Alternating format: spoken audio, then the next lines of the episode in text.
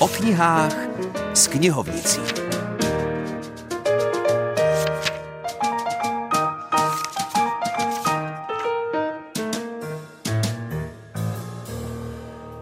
Dobrý den z knihovny Husického muzea v táboře vás zdraví Filip Černý a vedoucí knihovnice Monika Vlasáková. Je to měsíc, co jsme tu vzali do ruky knížku a zároveň vyráběli opasek. Před 14 dny jsme vzali do ruky knížku a pekli lívance. I dnes bereme do ruky knížku z knihovnického regálu. Co nás k ní čeká dnes? Tak máme další řemeslo dnes na programu. Autorkou knihy je Eva Bažantová, což je manželka táborského kominíka pana Bažanta a oni spolu založili také Kominické muzeum. Výsledkem jejich bádání a sběratelské činnosti je pak kniha Kominíci.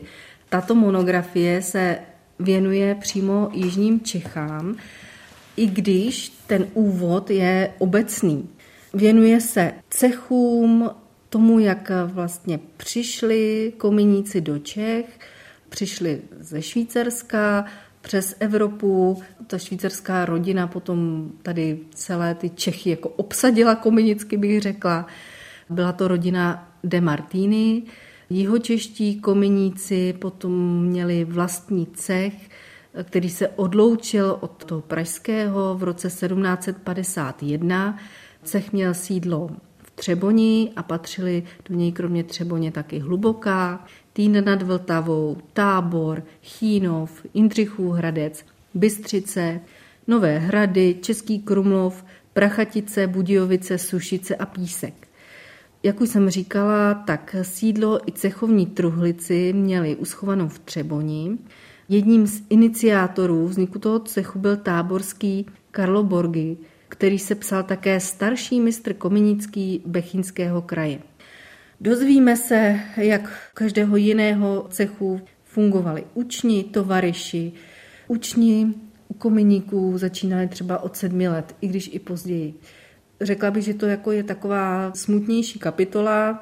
Ty učni byly používány k prometání úzkých komínů, protože dospělí by se tam nedostali, posílali tam děti, oni to museli prolíst tím komínem, seškrabat nánosy sazí a stalo se, asi to nebylo úplně ojedinělé, že tam ty děti zůstaly. Prostě došlo k úmrtí.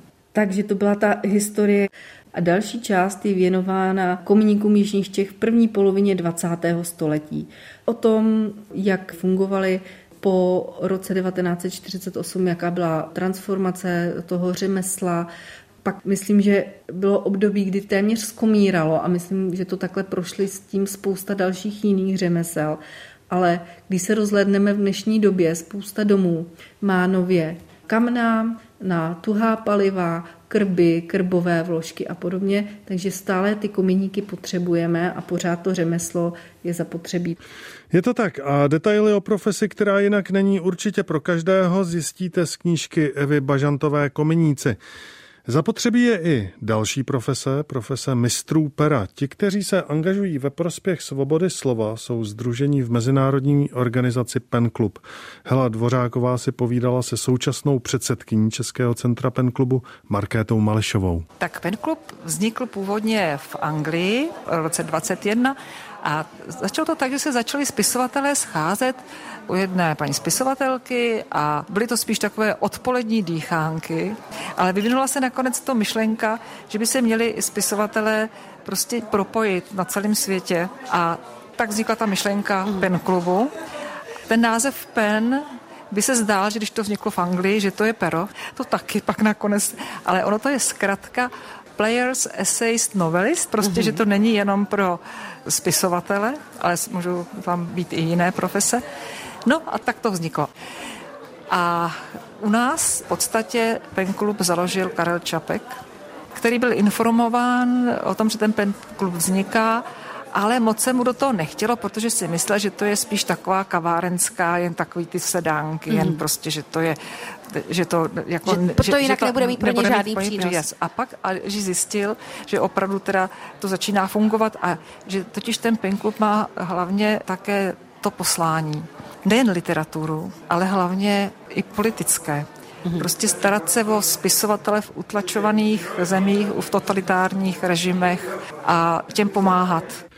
Jestliže svoboda slova vůbec něco znamená, potom je to právo říkat lidem to, co nechtějí slyšet. To napsal George Orwell v knize 1984. Asi to nebudete chtít slyšet, ale dnešní vydání o knihách s knihovnicí končí. Ale nebojte, za týden tu budeme zas naslyšenou.